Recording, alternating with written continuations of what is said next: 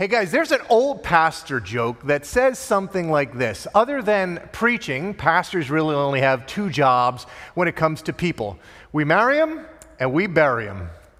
Now, I have to tell you, like you, I like the marry them part a lot better. And here we are now, right smack in the middle of October, the month that's become the most popular wedding month there is. So, that fact, along with planning for my own daughter's wedding, got me thinking about weddings, more specifically in regards to the series that we're in together right now called The Faces of Another. It got me to thinking about wedding vows.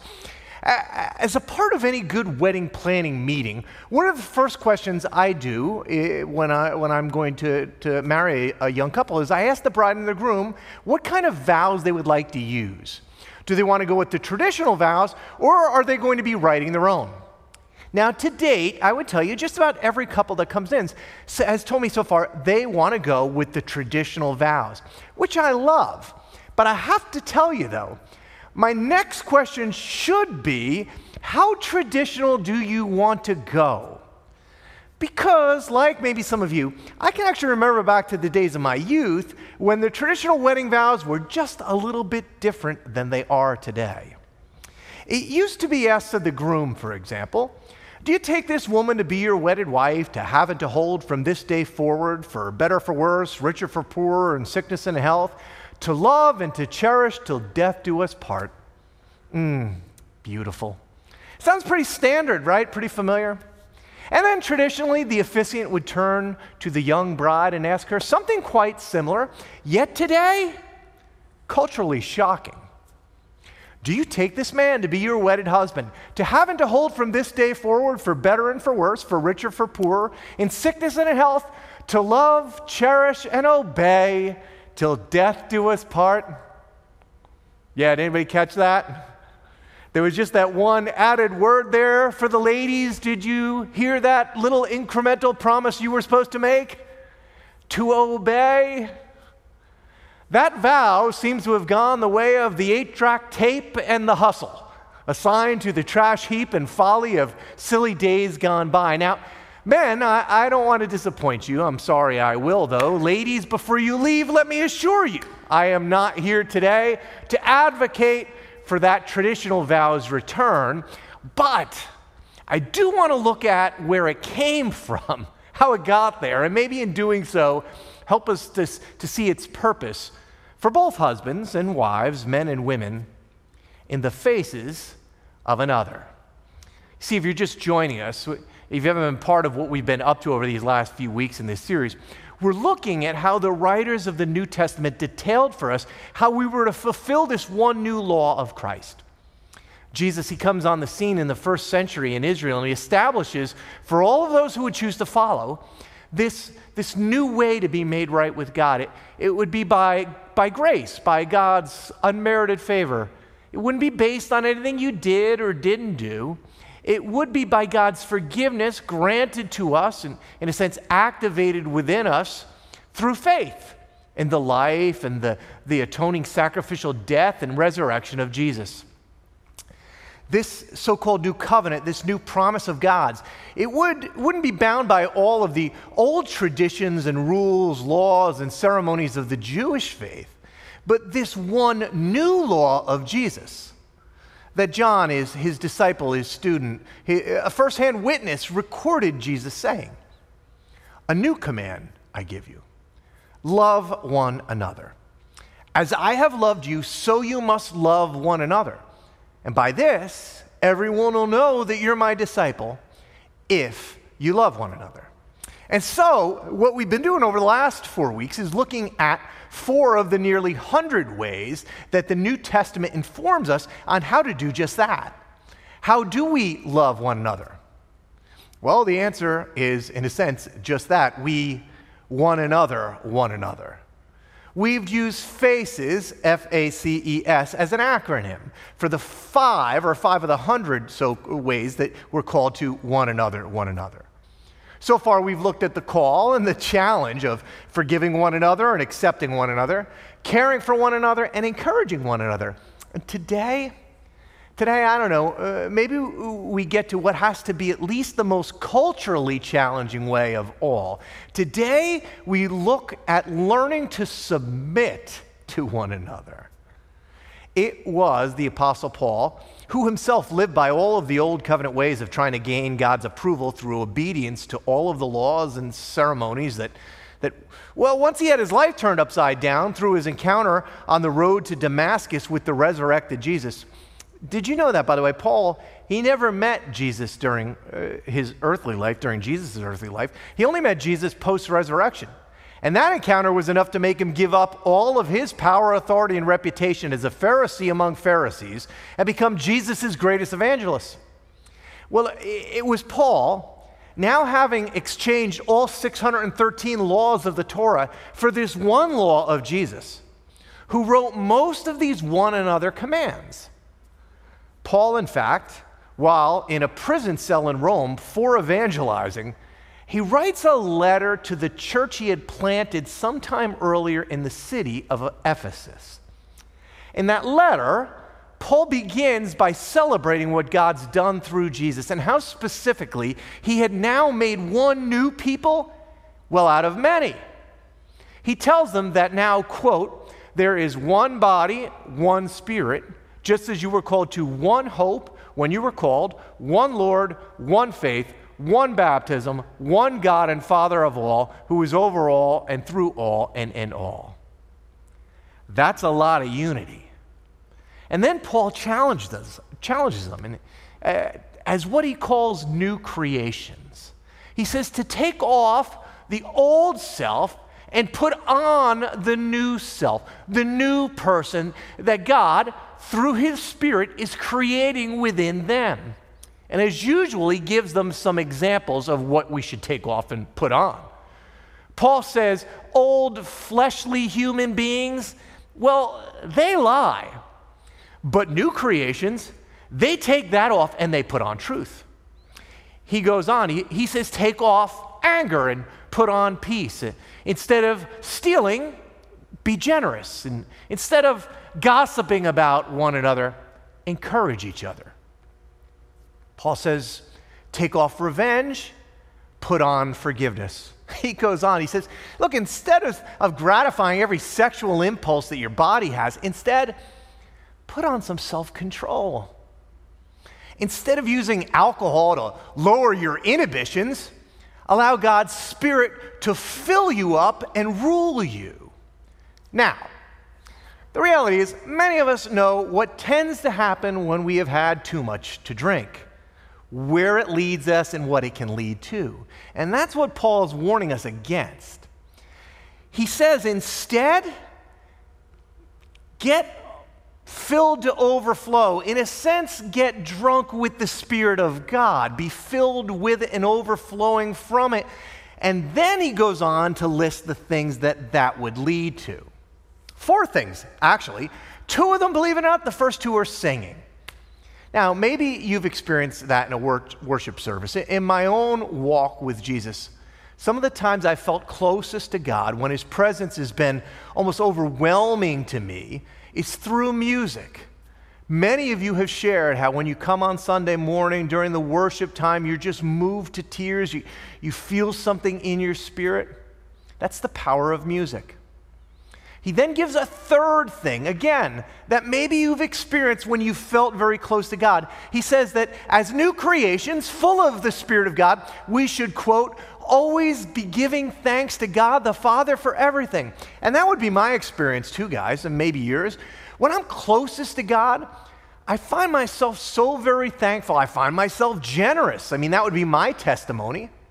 When I'm living out of my old ways, my old self, my old man, I tend to be, well, jealous or envious and, and selfish. And so I get that one too. And so here's what we have Paul says, look, take off the old, put on the new, be filled with the Spirit of God, and here's what'll flow from you four things. Two of them are song, right? Song and music, then thankfulness, now, what's the fourth thing that would flow out of someone filled with the Spirit of God? What would characterize a new kind of people, a different kind of people, an unusual kind of people, a people so rare that everybody would know that, well, well, because they do that, they have to be, they must be followers of Jesus. You ready for this? Submit to one another. People filled with the Spirit of God, they submit to one another.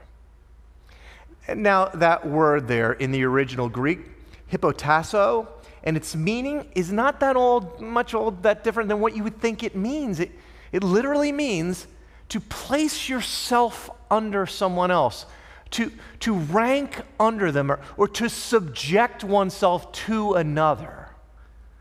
That's the fourth thing a person full of the Spirit of God does. He sings, he gives thanks, and he submits. Now, you remember the wedding vow discussion before. Let me show you where that came from. Verse 22, the very next verse, here's what it says Wives, submit yourself, which is where the idea of obey came from, submit yourselves to your own husbands as you do to the Lord. But I want to share with you guys the dirty little secret of verse 22. Because in the original Greek in which it was written, the verse actually says this Wives, to your husbands as to the Lord. The word submit isn't there. Certainly the word obey isn't there. Why is that? Well, because in the Greek in which this was written, the verb was taken from, it was inferred from the verse before. And the verse before instructed us to submit to one another.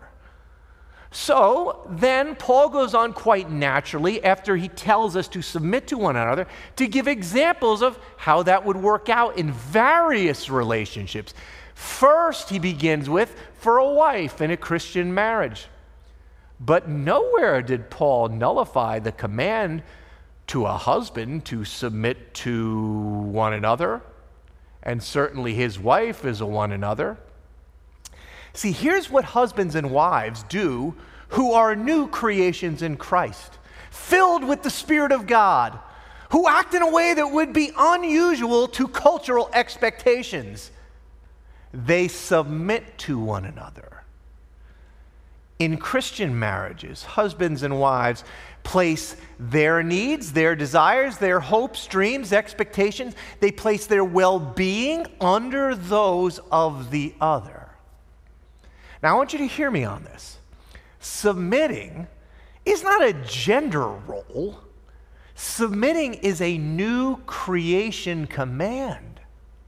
And it's not only super unusual, it's super unnatural. Because I have to tell you, my old man, my old self, as Paul would say, my old nature, it doesn't want to submit to anyone. I don't know if any of you saw President Trump the other day when he arrived back at the White House after being at Walter Reed Medical Center for a few days battling COVID.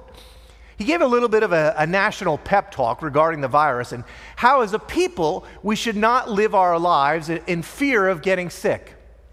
It was his wording that struck me, though, as, as we were getting ready to talk about this command today. Here's what he said quote, don't let it, the virus, dominate you. And that is us as Americans, right? We don't want to live in fear, and nobody is going to dominate us. We ain't submitting to no virus.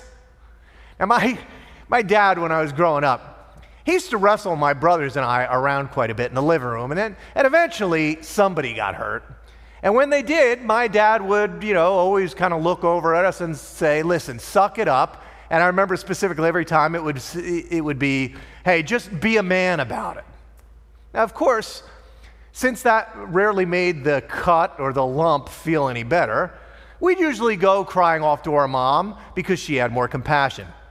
Now, I know we probably exaggerated what my dad did until it got so bad my mom would come racing in the room to see what was going on, and eventually she would protest to my father that he was being too rough.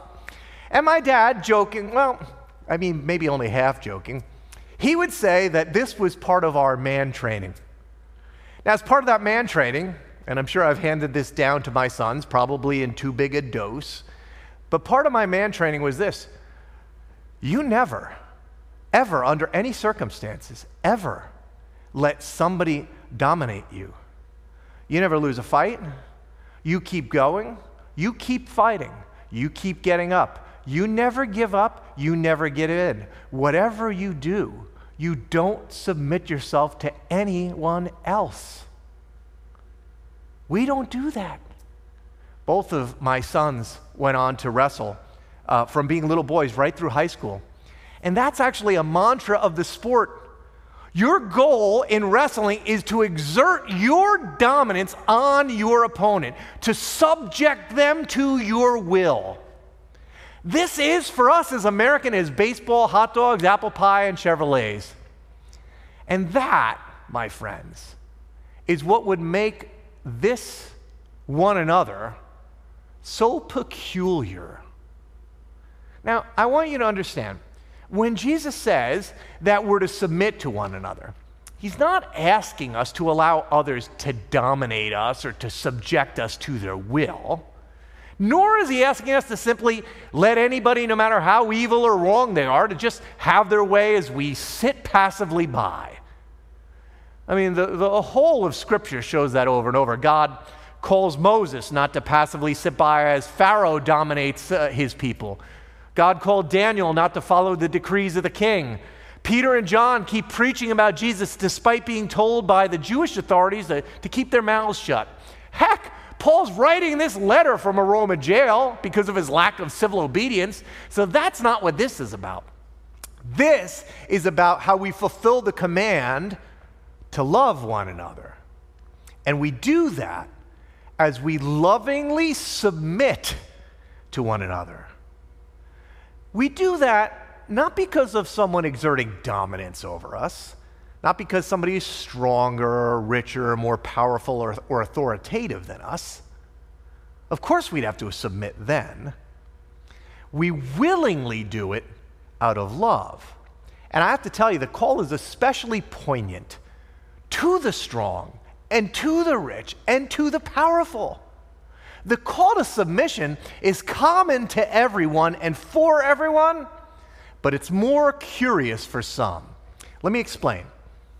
For example, James, the, the brother of Jesus, he called all of us to the common call. Quote, Submit yourselves, James wrote, therefore to God. Resist the devil and he'll flee from you. So we all should re- resist uh, the devil and we should all submit ourselves to God. Now, Peter, oh man, some of you know impetuous Peter. Step out of the boat, Peter. I'll never deny you, Peter. Well, as usual, Peter, he steps it up a little, takes it another step. He says, Don't just submit yourselves to God, submit yourself for the Lord's sake to every human authority, whether to the emperor as the supreme authority or to governors.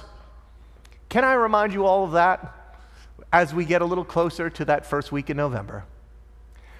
But it's not just civil authorities. How about this? The writer to the Hebrews told them regarding leaders in the church to, quote, have confidence in your leaders and submit to their authority because they keep watch over you as those who must give an account. Now, of course, these things, this kind of submission, it's not uncommon. I mean, this is submission to authorities, to people who have power over us. Uh, in some sense, our choice is limited. What are we going to do? But Paul then goes on to make it more personal and more peculiar when he wrote to the Ephesians. First, he would tell us to submit one to another. Sure, a wife to a husband, I mean, that's common. In, the, in the, first century, wives were, were treated as possessions by husbands. But Paul specifically says to submit one to another. He doesn't rule out a husband to a wife. But he doesn't leave it there. He goes on. Children, he says, obey your parents in the Lord, for this is right. Honor your father and mother. Well, nothing groundbreaking there. Children have to obey their parents. They're an authority over them. They have power they have, in the relationship. But again, in a world, in a first century world where children existed without any rights and were often used as day laborers, then Paul, Paul shockingly says this Oh, and fathers, don't exasperate your children. Paul, wait, what? You want fathers to consider the well being of their children? Now he keeps going. He says, Slaves, Obey your earthly masters with respect and fear and with sincerity of heart. Serve wholeheartedly as if you were serving the Lord. Well, again, nothing groundbreaking there until you read this. And masters, treat your slaves in the same way. Wait, wait. Paul, you want masters to treat slaves, and, and now these weren't slaves in the way we think of, of that word in the 21st century. These were more likely indentured servants that owed a debt. You want masters to, to respect them, fear them, and have sincerity of heart towards them. You want masters to serve the slaves? I mean, Paul, if I put this all together, it sounds like you want husbands and fathers and masters to submit themselves to wives and children and slaves. I mean, are you crazy? I, mean, Paul, if I were to step back and just look at it from a, from a big picture point of view, it almost sounds like you think there's neither Jew nor Gentile, or, or slave or free, or, or male or female. You seem to be saying that, that we're all one in Christ Jesus. Oh, wait. That is what you said. Now, look, I know the word submission carries with it a lot of baggage, right? Especially for women who, for centuries, have had this one verse, this one application plucked from the pages of Scripture and, and held over their heads. There's no doubt submitting to anybody can be scary. That's why I was told to never do it. I'm, su- I'm supposed to put you first, and, and, and you're supposed to put me first? But listen, I, I don't know if I trust that you're going to put me first. So, what I'm going to do is I'm going to put myself first until I see that you put me first. And then, when I see that you put me first, if I think I can trust you, then I'll go back and I'll put you first. Because, I mean, if I don't do it that way, if I, if I were to, to just submit to you first and, and you don't, and I mean, what's going to happen? I mean, you might, you might just take advantage of me. that doesn't seem fair.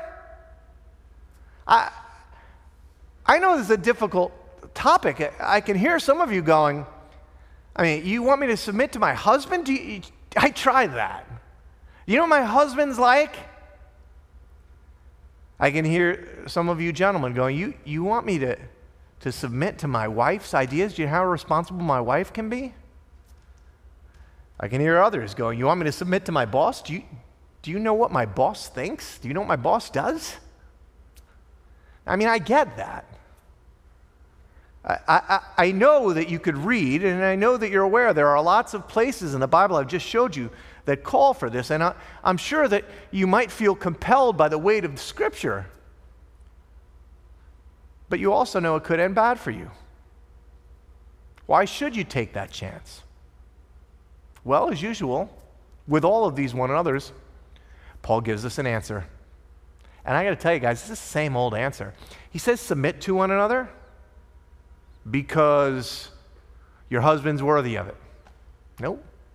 Because your wife has really good ideas and you should trust her. Nope. Because your boss, he thinks the way you do. Nope. Well, because your neighbor, you should submit to your neighbor. You know why? Because they're going to vote the same way you do. Nope. Paul says, you should submit to one another, and here's why out of reverence for Christ.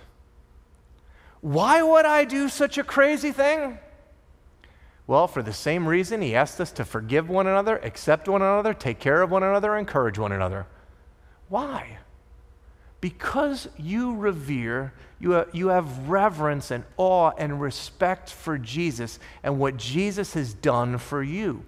You see, remember now, you don't forgive people because they did something to deserve to be forgiven. You don't accept people, be, well, because they're good and right people. No. You don't care for people because they cared for you first. You don't encourage others because they've cheered you on. No. Here's what we've learned so far you do all of those things for the same reason that Paul calls us to submit to one another. And here's where submission goes from common to peculiar to almost seemingly blasphemous. You submit to one another out of reverence for the way the Lord Jesus submitted to you. And just like Jesus asked us to forgive others the way he forgave us, we didn't deserve it. And just like Jesus asked us to accept one another the way he accepted us, long before we ever cleaned ourselves up or got our acts together, I'm asking you now to submit to one another, to put your wishes, your desires, your hopes, dreams, and plans, I'm asking you to put those below in rank to everybody else's. Now, you, you might be going, John, I mean, I, I get it. I, I get that Jesus forgave me and accepted me and cared for me and encouraged me when I didn't deserve any of those things. In fact, that's kind of inspiring. I'm inspired by the way Jesus did that. You know what? I could do that to others because Jesus did it for me. But, like, John, Jesus, like Jesus, God in a bod, Jesus? Like, John, don't blaspheme Jesus, dude. Jesus is Lord. Jesus is King. Jesus, I mean, Jesus is like the man. He, he's dominant. You know, you know about those stories about, about him yelling at the Pharisees? And what about those stories about Jesus flipping over money changer tables? Jesus, John, you're missing it. Jesus subjected his opponents to his will. Jesus doesn't submit to anybody, which, of course, is kind of a common way of thinking, not unlike the thinking of husbands and fathers and slave masters. But, friends, I'm here to tell you this morning Jesus is anything but common. Paul explained it to the Philippian church this way In humility, value others above yourselves. Another version puts it this way consider others better than yourself. He goes on, not looking to your own interests, but each of you to the interests of others which I have to tell you sounds an awful lot like submitting to one another, valuing someone else above yourself. He keeps going. He says, In your relationships with one another, I want you to have the same mindset, the same attitude as Christ Jesus, who, being in very nature God, didn't consider equality with God something to be used to his own advantage. Rather, and now I need you to listen to this, fathers and husbands and, and bosses and, and anyone with any kind of authority. Rather, he made himself nothing by taking on the very nature of a servant, being made in human likeness, and being found in appearance as a man. He, he humbled himself by becoming obedient. How obedient? How submissive? Even to death death on a cross. Guys, Jesus takes all of his power, his rights, his authority, all of his strength, and he leverages them. Not for himself. He could have, but he didn't. He leverages them for you. Jesus submitted himself, he lowered himself to the level of servant for you. Jesus put your interests, your hopes, your dreams, and he put all of them ahead of his own. He let go of his power and his privilege to, again, this is crazy, to submit himself to you. And why did he do it?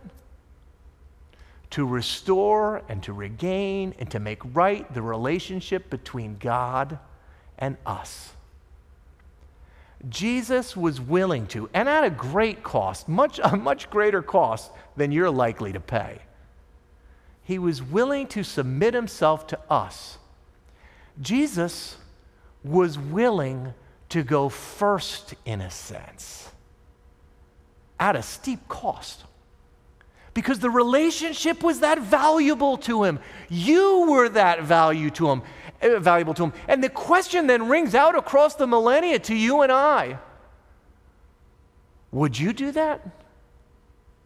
Would you go, even though there might be a cost, would you go and submit yourself one to another? I mean, think through that.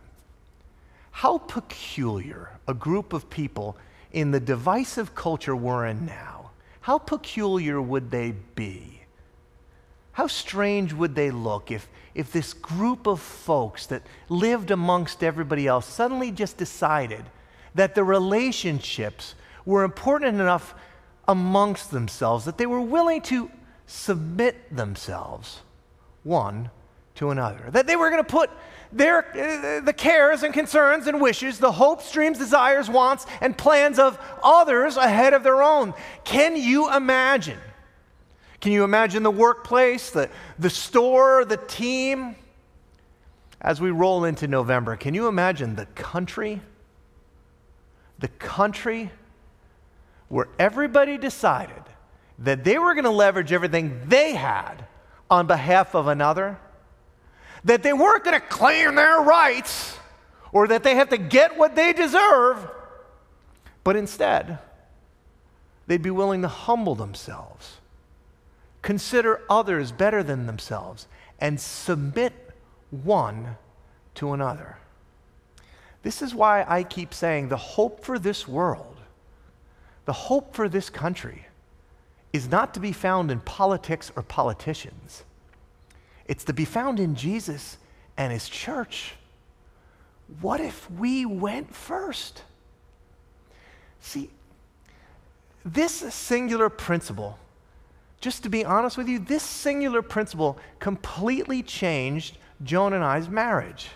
Now, it's a long story and it's for a different day, but I can tell you from experience this when two people decide to take the chance that they're going to stop fighting for their rights and their needs, their hopes, their dreams, and desires, when two people stop demanding they get what they deserve and instead they decide to lay down it is what they've earned and leverage all that it is that they have, not to get their own way, but to focus instead on the hopes and dreams and the plans of their spouse.